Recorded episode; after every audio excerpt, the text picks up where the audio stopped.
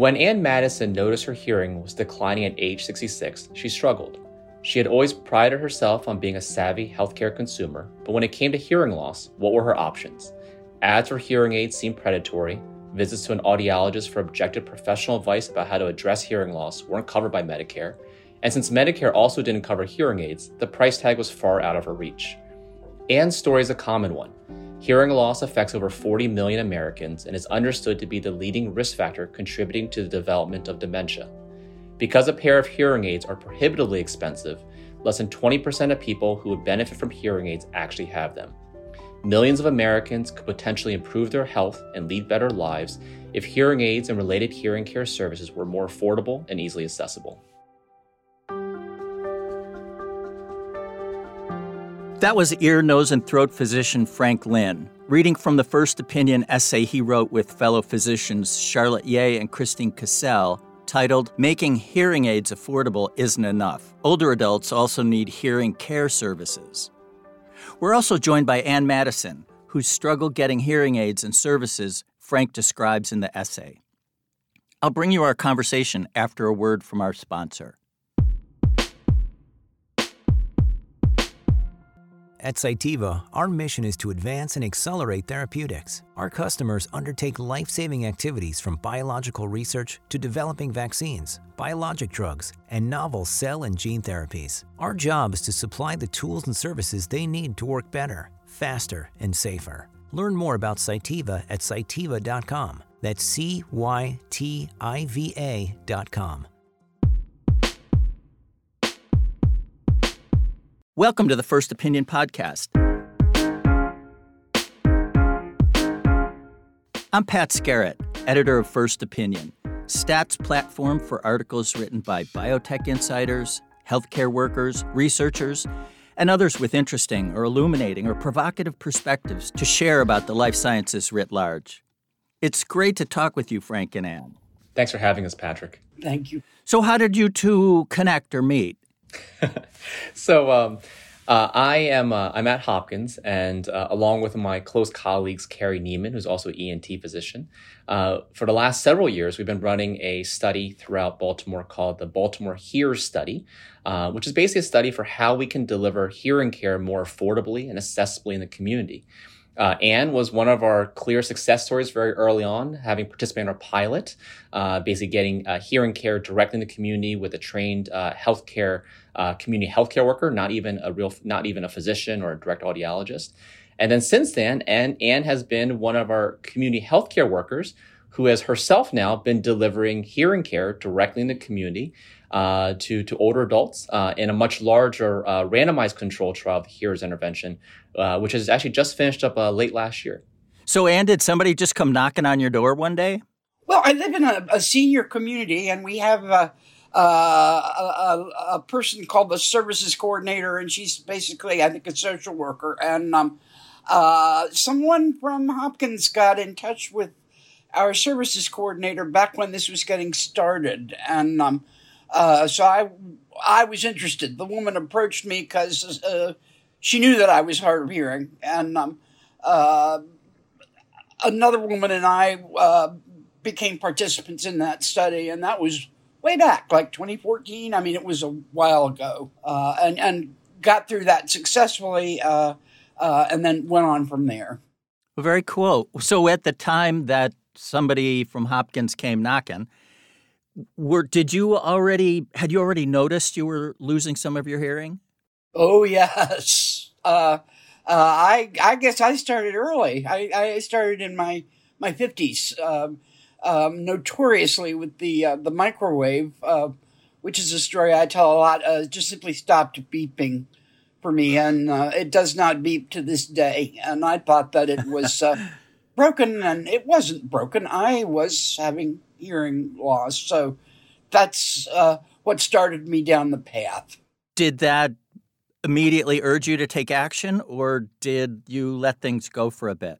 I filed it away. I mentioned it to my doctor at that point, my internist, when I went in for uh, something else, but I didn't follow up on it. I don't know whether I was afraid to find out what was going on in my hearing or uh, he didn't follow up on it, and I didn't follow up on it. So it just lay dormant and got worse for uh, uh, a number of years.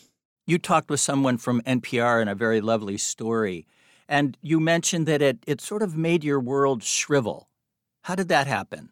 It did. I, I my husband died in uh, 2011, so just 10 years ago uh, this month, and um, uh, after that, I began to have trouble with things like hearing in um, uh, at the movies. You know, going to the movies uh, or going to church. I found myself talking to people. You know, conversing with people, and they would say something, and I would just kind of go. Mm.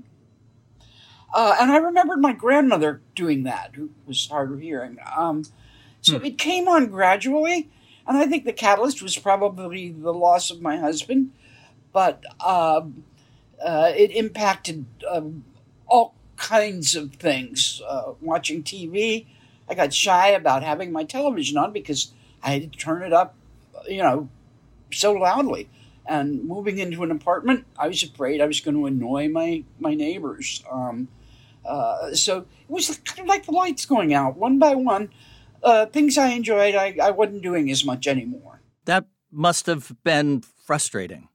It it was. It was uh, depressing, is what it was. Kind of continued that way. So by the time uh, the Baltimore Hears study got hold of me, I boy, I was more than ready. You know, I'm, I'm like, do whatever. Here I am. Do whatever you want. Um, uh, you know, I'm, I'm uh, more than happy to, to participate. And uh, indeed, it was it was really helpful. I got to understand what was going on in my in my head, in my ears. Um, uh, I got to understand that uh, I wasn't the only person that this was happening to, uh, and um, uh, I got to actually do something about it. Frank, is Anne's story a common one? You know, Patrick. Unfortunately, yes. I mean. Um, uh, in my role, uh, you know, one hat I wear uh, is as, as, still as an ENT surgeon, where I still see patients every every week, um, and uh, this is uh, the stories and the patients I see are, are rife with the same examples of uh, you know gradually, slowly coming on, and then noticing subtle things, missing words, missing out conversations, not likely to go out as much, and the problem is, is so, so often it's, it's, insidious. So some people, unfortunately, like to sort of blow it off, saying, "Oh, it's not me. It's my it's my wife mumbling at me all the time. It's not my problem." And others just get gradually cocooned away more and more. Um, hearing loss is it's one of those things. It's it's it's very much a normal process of aging. Uh, essentially, nearly two thirds, two of every three adults over seventy has a hearing loss. And I think because that, unfortunately, there's a tendency to see it since it's uh, very much a, in some ways, a normal process of aging. It hence must be an inconsequential part of aging. Uh, and that's the thought process that went on for many, many, I would say even decades, just until the last five, six, seven years with research that we've been leading here at Hopkins and, and, and many of our colleagues, just increasingly showing that uh, that hearing loss, it's uh, while it's a normal process of aging, it is certainly not without consequence. And hence the, the research now linking things with hearing loss with dementia and other healthcare outcomes that uh, for I think any any clinician in the field who have been who has been taking care of patients with hearing loss, they, they sort of intuitively knew that was probably the case because those are the stories we got all the time. But I think to listeners, the a connection between hearing loss and physical other physical problems or mental problems is going to come as a surprise. Yeah, you know, I think Patrick, I think uh, intuitively a lot of people want to think initially, oh, it's just, um, of course, it's linked with things, let's say like dementia, for instance, because just people are getting older. Uh, but that's clearly that's that's not very interesting, right? That's like saying uh, white hair is linked with dementia, right? Which it, you know, of course, it is in a way, but not not not in a causal way. Uh, but increasingly, this is the big change in the last just five, ten years now. A lot of the research um, that we've been leading and others around the world now linking, let's say, hearing loss with dementia, and importantly, we're understanding that, uh, well, hearing loss is just one of the many risk factors of dementia, but we're understanding it is arguably the dominant one. And the reason why we are understanding that now is because of the underlying, uh, the mechanisms through which we, we now understand how hearing loss could impact dementia, namely through uh, when you can't hear well, basically means your brain's constantly having to work a lot harder to decode that much more garbled sound. And that can take a toll on the brain. And that gets idea of what we call cognitive load or cognitive overload per se, is that your brain's constantly having to spend more energy uh, dealing with hearing when that energy could have been that brain energy per se could have been used to help uh, protect against um, other things that lead to dementia, like Alzheimer's disease. You know, that's one idea. Um, a second idea, which is related but actually distinct, is the idea that hearing loss in and of itself can actually trigger changes in terms of the brain structure and hence the brain function. Namely, if you can't hear very well, what we see now in people, if we follow them for many, many years, is that parts of the brain literally shrink faster in those uh, in those people with hearing loss versus those with normal hearing. And it gets the idea if you don't if you have sensory deprivation those parts of the brain, uh, those parts of the brain shrink faster. So sort of much the colloquialism, uh, you know, use it or lose it. And finally, the third most important idea for how hearing loss could contribute to dementia risk is something that Anne just mentioned herself, just the gradual process of being a little more isolated, a little more lonely. And in turn, now we, we've long known that, that social isolation, remaining socially engaged, is hugely important for maintaining our cognitive health. So those, um, those three underlying pathways, um, there's a lot of evidence for it, and yet no one until just a little, literally the last five to 10 years had begun really robustly studying whether or not um, hearing loss leads to fast rate of dementia, increasing all the studies now over the last five, six years have, have shown this, such that, um, you know, just a few years ago, the Lancet Commission, uh, which is one of the major medical journals around the world, published this major review and conclude that hearing loss is, is single-handedly the largest and the most dominant risk factor uh, for dementia compared to all the other known risk factors like high blood pressure, uh, diabetes, and things like that. I think that's going to blow a lot of listeners' minds. Yeah, and you know, I think I think it serves as a wake up call. Um, the really interesting thing about hearing loss is that from a public health perspective, if we think that dementia is important, which I think everyone feels dementia is important, um, it's a really interesting risk factor because first of all, hearing loss is really common. It's not a rare risk factor, one in a thousand. This is the majority of older adults. At the same time, it's a risk factor for which there are established interventions, namely things like hearing aids um, and likewise, those interventions, namely hearing aids, come with no risk, right? There's no downside to using a hearing aid. And already they're widely underutilized. So hmm. that's a real, from a public health standpoint, I think that's why all of a sudden hearing loss is getting so much attention from even from Congress nowadays and from the national academies, uh, which was the subject of the STAT article, um, mainly because of just how important it may be as a public health target for us to really improve the lives of literally tens of millions of older adults for intervention that comes with, you know, essentially zero risk. It's not like taking a risky drug or something like that. There is no risk. There's only positive upside. And we're increasingly understand the upside may be quite large, in fact.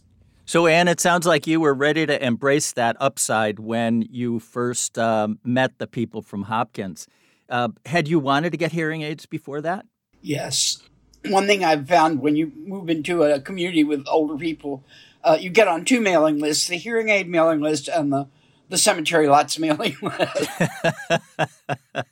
so apparently, you're supposed to just go down gradually and then you know and die um, uh, and be a profit center. But um, I would get those circulars and and uh, uh, I I almost always would investigate the cost. I would always make some inquiry, and the you know the word would come back. Um, uh, in my case, it, uh, they would always estimate somewhere between four thousand, maybe forty five hundred dollars for my hearing aids, and um, uh, you know, I just I'm at the point where I can't just whip out the the Visa and say here, you know, put it on put it on my charge. Um, uh, and um, easy payment plans are not so easy when you are on a tight budget. So it was uh, it was just not possible. I, was it, there wasn't any way I could do it. I couldn't even be irresponsible and do it.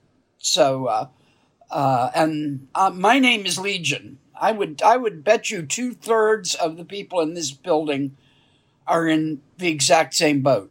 So, Anne, when you got your first hearing aids, were they the high end ones that you and Frank are talking about, or were they something different?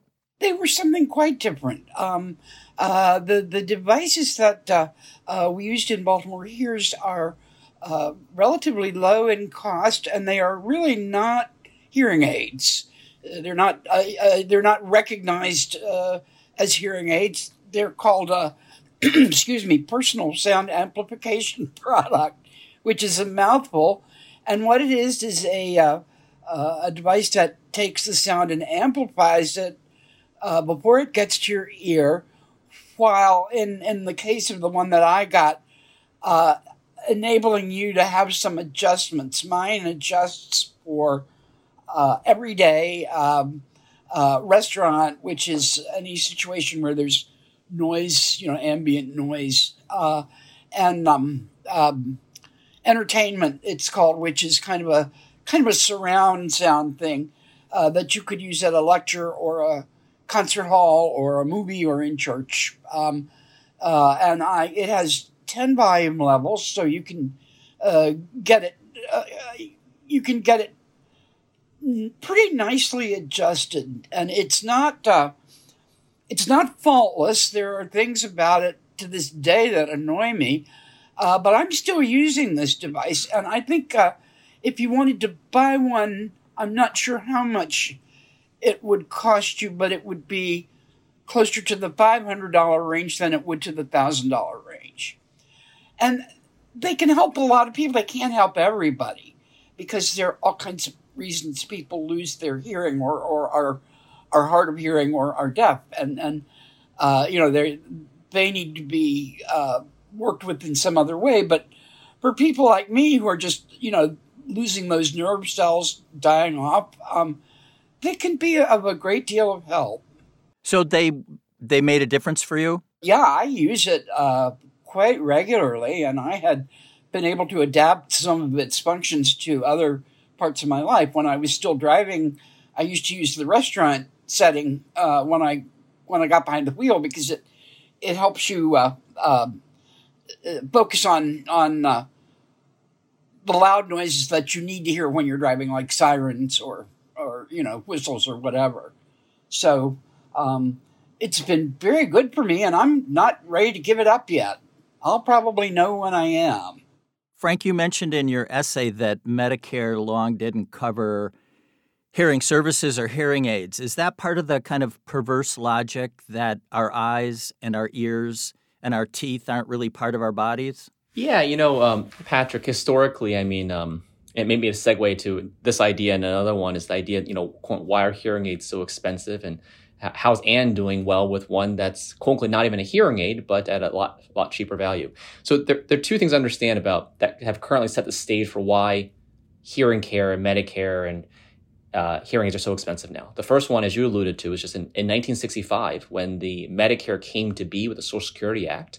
Um, back then, uh, the way Medicare was designed was mainly to protect seniors from um, sort of hospital expenses. So uh, the the outpatient stuff wasn't really prioritized. Uh, namely, at that point too, uh, hearing aids weren't really fully available yet. There weren't really robust options to treat hearing loss.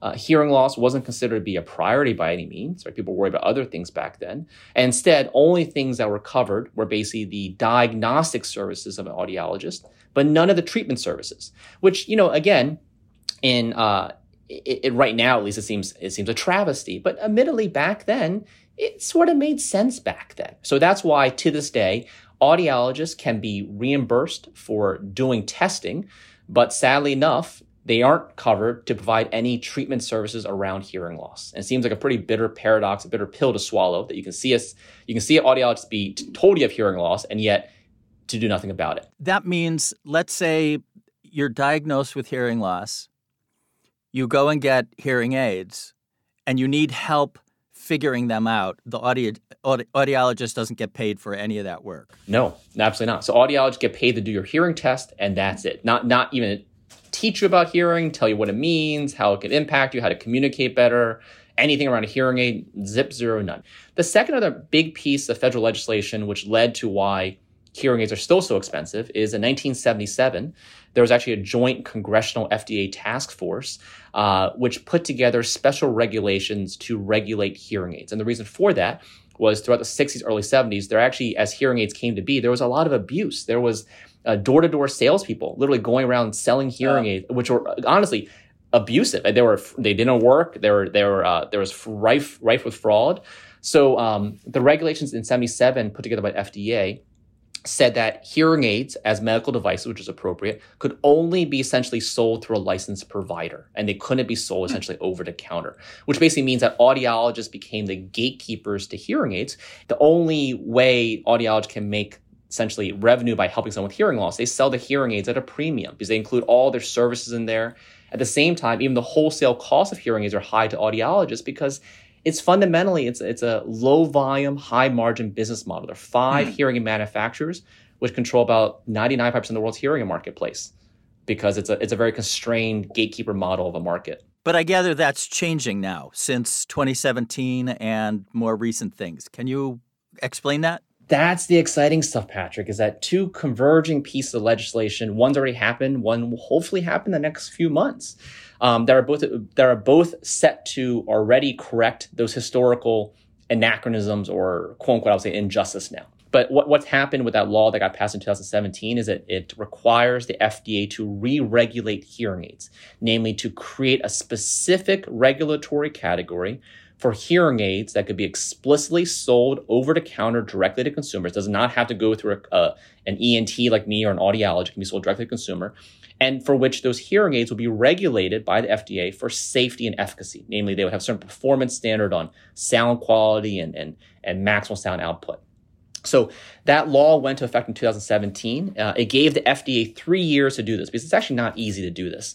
Um, the FDA actually blew through their deadline, unfortunately, in August 2020 because of they they attributed because of COVID. But the exciting thing is just uh, last, I'm sorry, in June actually, the FDA officially announced on their spring docket that they're going to release these regulations later this year. And that was coupled with just a few weeks later, what, uh, President Biden in a White House executive action, uh, order to basically improve competition economy. One of the specific um, uh, items that was called out in executive action was uh, requesting the FDA immediately releases within the next 120 days. What this will allow then is uh, in the next, let's say next year, as these regulations finally go into effect, companies like Samsung, Apple, Bose will finally be able to, for the first time, make hearing aids and they can sell them directly to consumer. So those companies are going to want to make a buck. Do you think they'll still be affordable for people, you know, so that Anne might might uh, take a trip to her local Apple store or Bose store and and get a new pair without breaking the Visa card? Yeah, you know, Patrick, I certainly hope so. And the reason why I say I hope so and I believe so is because fundamentally it's um there's competition. The technology involved in a pair of AirPod Pros or any decent of these, you know, earbud hearables is actually not that much different than a hearing aid in terms of the actual component parts sometimes. So let's say even if the uh, AirPod Pros had to be twice the cost to make it more like a hearing aid, that makes it $500, right? Hmm. So I think, again, that's possible because of economies of scale when you have a market, which is the consumers themselves as opposed to a gatekeeper, namely an audiologist ENT like me, who has to provide it, buy it, and then resell it to consumers. I think we're all relatively confident those costs will drop precipitously because of just the market scale and the competition. So, Anne, instead of seeing predatory ads or circulars coming into your mail, um, let's say this sea change that Frank is describing happens. Would you be willing to go to an Apple store or a Samsung store and try out a new pair of uh, hearing aids? I would. They would. They would have to beat me off with a stick. I would be there, and I would be trying to decide which was better, the Apple or the Samsung. Um, uh, I have. I have opinions on that subject. Um, uh, I've spent some time uh, thinking. Actually, it's very entertaining about. Um, are there ways that I could use a pair of earbuds and my phone uh, to to have you know two two hearing hearing devices uh, uh, and do better. In other words, could I like carry this all around with me and and um, uh, use it when I need to hear something? Um, I don't think so quite yet, but uh, uh, it certainly is good technology. So, so it, you know, if there are any developers listening in, you, you just gave somebody a great idea. Oh, you bet I, I, I would, uh, I would be lined up for that. I could tell you all about that. You know, I could spend an hour, so uh, we won't. and so, Frank, with these over-the-counter devices, Medicare won't be covering those, correct? Yeah, so this is um, you know the second piece of uh, of major legislation, which is not a done deal like the Over the Counter Hearing Act of 2017, but which is well, hopefully getting inching closer. Is um, the inclusion uh, and changing Medicare now to include actually hearing care service and hearing aids. So over the last few years, and I said that's essentially righting a historical wrong that was brought about in 1965.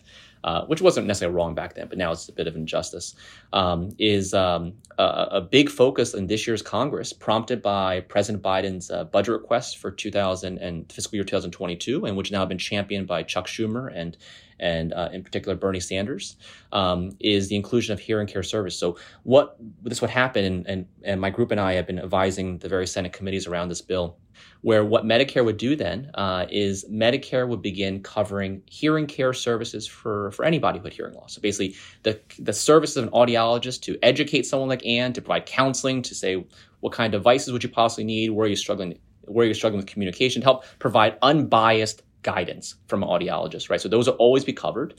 Um, then, if you had more of a mild to moderate hearing loss that would be served by OTC hearing aids, is uh, those people would buy their hearing aids on their own, which is possible. I mean, if a pair, pair of Air, Apple AirPods are 200 bucks, then you could, you could buy your own Apple AirPods. But then, if you still need a service, you need someone to help you learn how to use it, how to use your phone, how to figure out which is the best device for you. You could still go see the audiologist. So the service would be covered. So you might buy the device on your own, possibly they're only 100, you know, a couple hundred bucks, but then the service would be provided.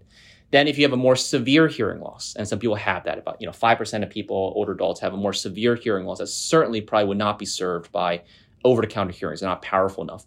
Then Medicare at that point would begin covering the hearing aids as well as the hearing care service. So um, much of the current legislation has been proposed right now in, in the fiscal fiscal year 2022 budget bill, which was just sort of officially the, the frame was just officially announced a few days ago in Congress and got passed by uh, the Senate um, is that it would do exactly that. But that's the same framework that's now being proposed in this year's uh, fiscal 20 fiscal year 20, 2022 budget bill, which have advanced then and actually passes in a few months, fingers crossed, um, that would be the sweet spot.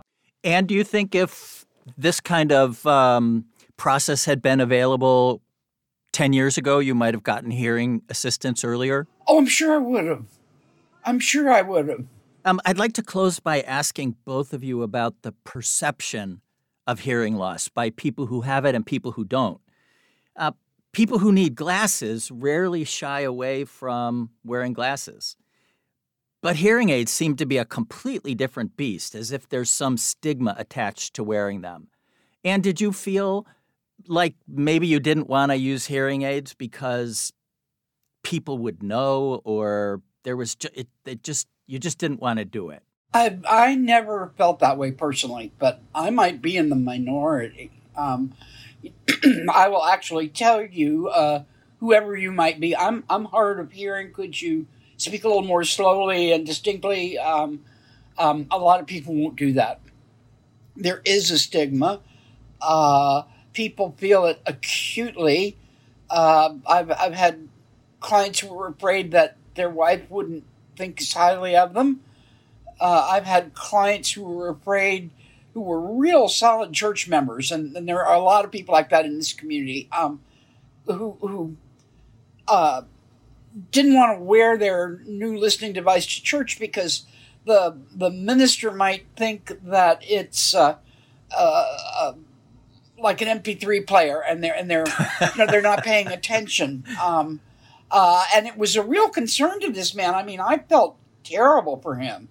Um, and, you know, we finally decided what to do about it, but we talked about that for quite a while. Uh, so, yeah, uh, there is a stigma, and um, people just don't want to face up to the fact that they've come to this point in their lives. Um, so, the people who came to us uh, and actually showed interest and volunteered for the program um, were a little bit, maybe a little bit unusual in that respect because they were willing to to make that jump to say, okay, I've got a problem. Maybe these folks can help me.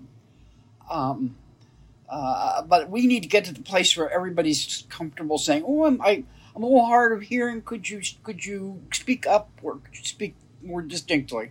Frank, do you see people have aversion to using a hearing aid, unlike an aversion to glasses? Yeah, no, I think Patrick, you're spot on. There, there's undoubtedly a, a, stigma attached to uh, hearing loss and hearing aids for so many reasons. It's not it's not just one thing. For instance, right? It's um, has to the sense of getting old, the sense that you can't communicate as well, not wanting to be stigmatized with wearing the hearing aids. They look funny. I mean, there's so many reasons. But you know, I think this is one really important um, idea, though, which we were so gung ho and why I spent a lot of time um, being an advocate and you know, ultimately testifying for Congress before the over the counter hearing aid bill.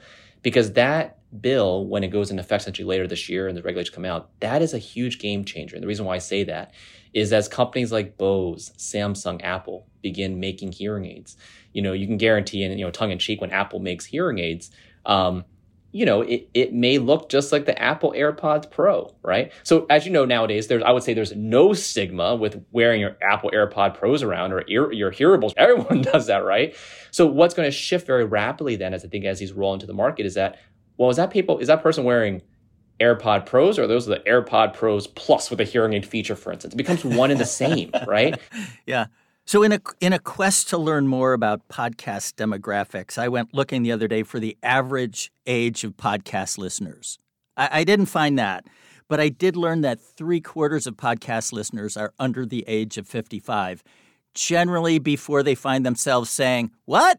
Or, Could you say that again? Over and over again during the day. So, I hope that what we'll be talking about today is resolved when they start looking for hearing aids. And thank you both for joining us today. I've learned a lot, and um, I, I hope that the road is being paved better and better for people with hearing loss. Thanks, Pat. It was an absolute pleasure. Thank you, Pat.